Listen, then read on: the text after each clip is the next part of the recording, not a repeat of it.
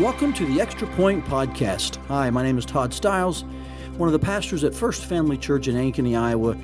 Really glad you've joined us today on September 5th, this Tuesday. And today we'll do what we always do we'll take a look back at last week's text and provide some further observations, some additional applications, some additional insight.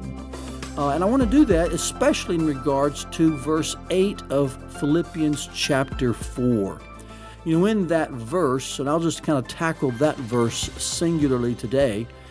Um, in that verse, Paul does give us six comprehensive, rather expansive categories in which a Christian is to think. Uh, the virtues or the values, or we could even say the standards that should um, describe our mental posture, how we, to, how we are to intentionally uh, think and contemplate what's going on. Uh, it's the filter for how we are to um, process our thoughts. And Paul uses the uh, six adjectives to describe and talk about this mental posture. Uh, he, he then follows up these six adjectives, which, by the way, they are the six categories the true things, the noble things, um, the just things, the lovely things, the admirable things. I think there's one more, and it slips my mind here currently. Um, but these six categories, uh, they're affirmed or they're modified by these two conditional clauses in which Paul says, since the, these things are excellent and six, since these things are praiseworthy, it's this word excellent that really caught my attention. Like, why would Paul uh, describe these categories as excellent, or the word there is virtuous? Uh, it's the only time he uses this word in the New Testament.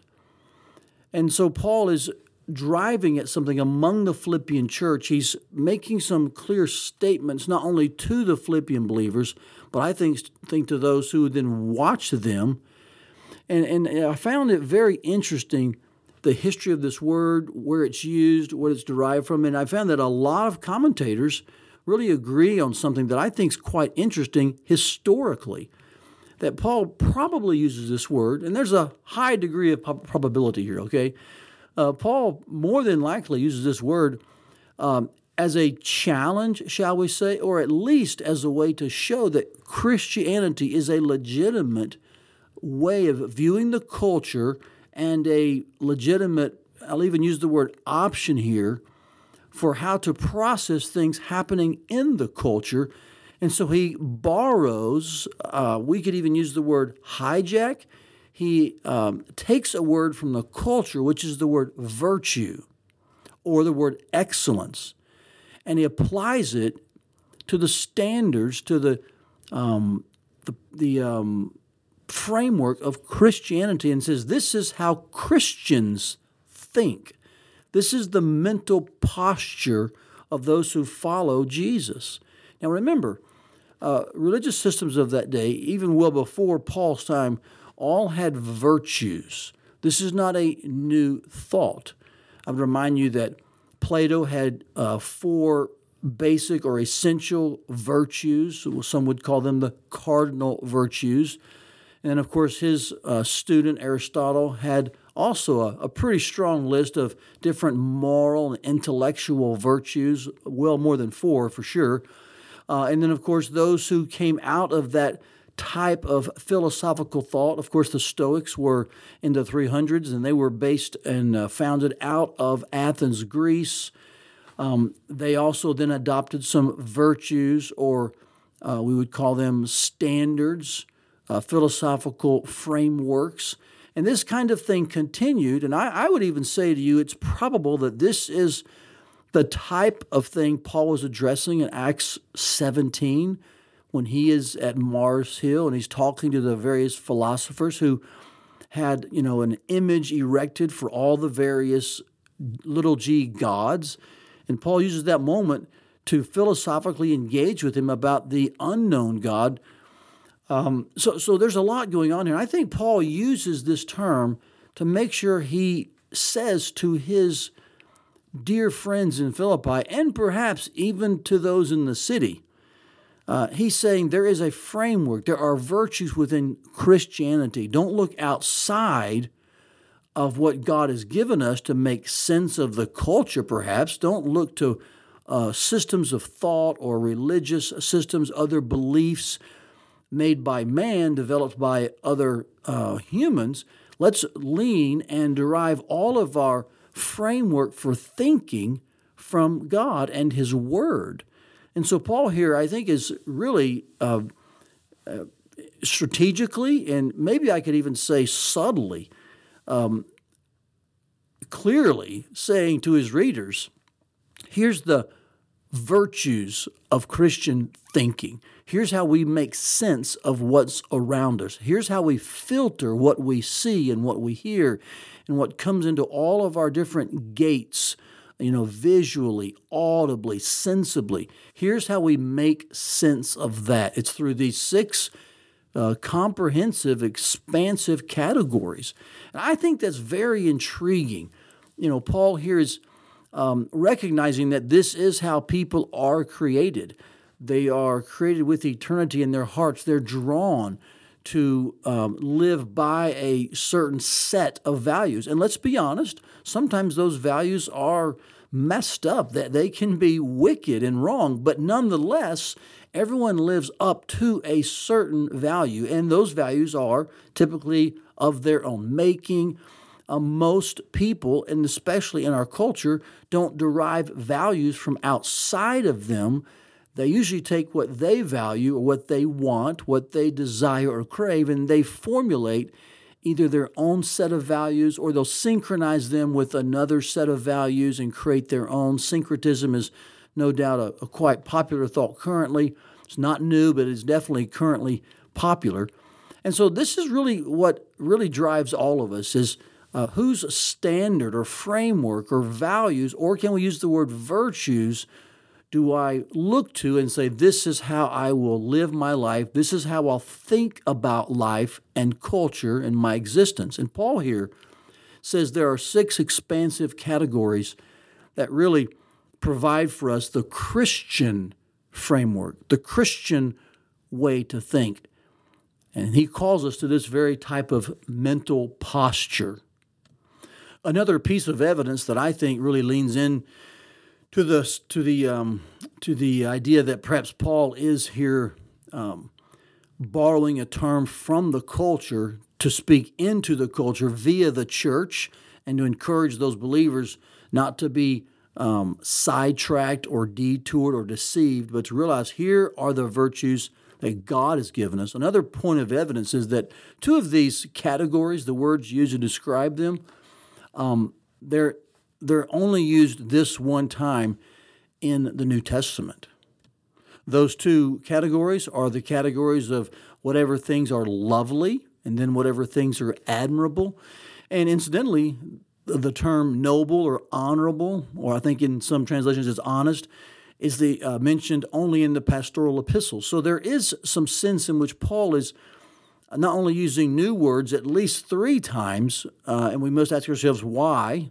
And I think it's because he's trying to address um, to those believers uh, the issue of how to think rightly and comprehensively and expansively in the culture well, but we also must ask ourselves then what is the end result of that? If we know what Paul is aiming at, if we know the why, then um, is there um, a, sense in which we understand the what?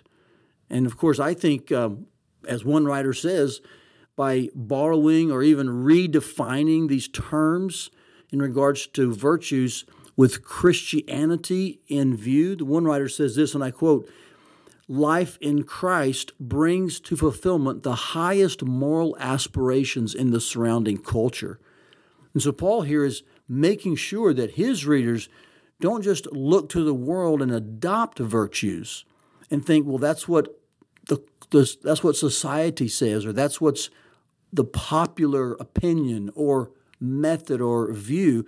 Paul here says, no, let's think about uh, all that is in front of us through six biblical, uh, God given uh, frameworks or categories. These are the categories, or, or these are the, the frameworks, these are the virtues of uh, Christianity. So let me just simply say, as a result of some of this historical, um, high probability um, work that has really gone into this simple word excellence or virtue, you know, knowing that, I think two things emerge, and I want to share these with you today as an applicational uh, perspective of this historical data.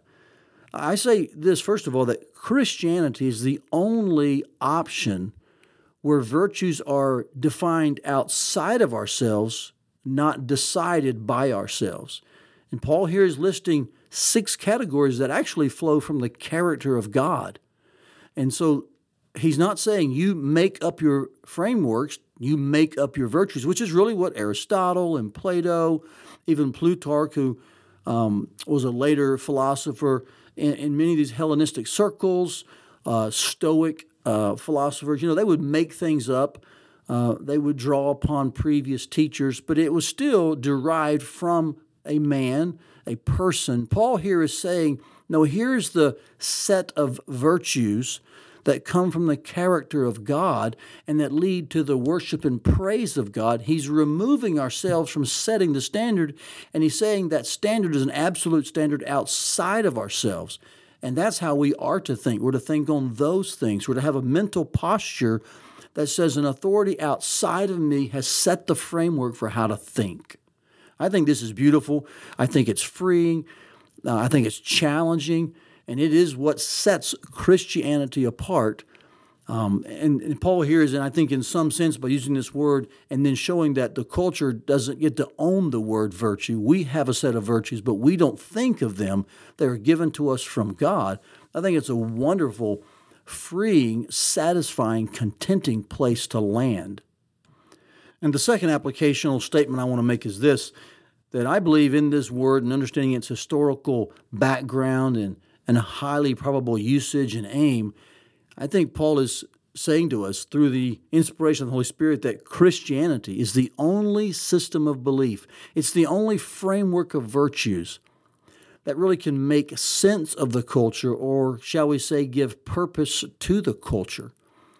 Without these virtues, without these frameworks, without these standards by which we can filter what comes at us, we will not be able to make sense of the culture.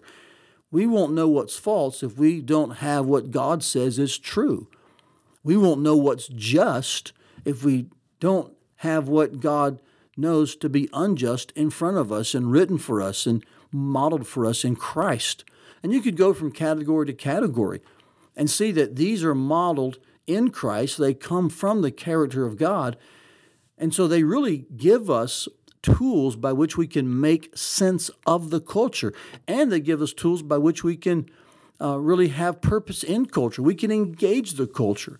And I love the fact that these words really challenge me and they encourage me. They provide courage to me to engage the culture because this is a verse that really calls for a comprehensive expansive, full orbed type of thinking in the Christian about all things cultural. Again, it's not just a verse that says only think about the Christian things. He's, th- he's saying think about everything in a Christian way. And so I think because of the roots of the word virtue and Paul's use of it here and what was happening historically, even philosophically, Paul is saying Philippian believers, don't be afraid to engage your culture. Here is a set of frameworks and philosophical values that come from God, and they can guide your engagement in the culture, and they can guide your thinking and your mental posture and your contemplation about all issues. Here are the six categories by which you can live strongly, biblically, and courageously in the culture and not feel taken captive by the culture. It's my prayer that we'll do that, that we'll think in these six ways, knowing that the promise at the end will be kept by God and that He, the God of peace, will be with us.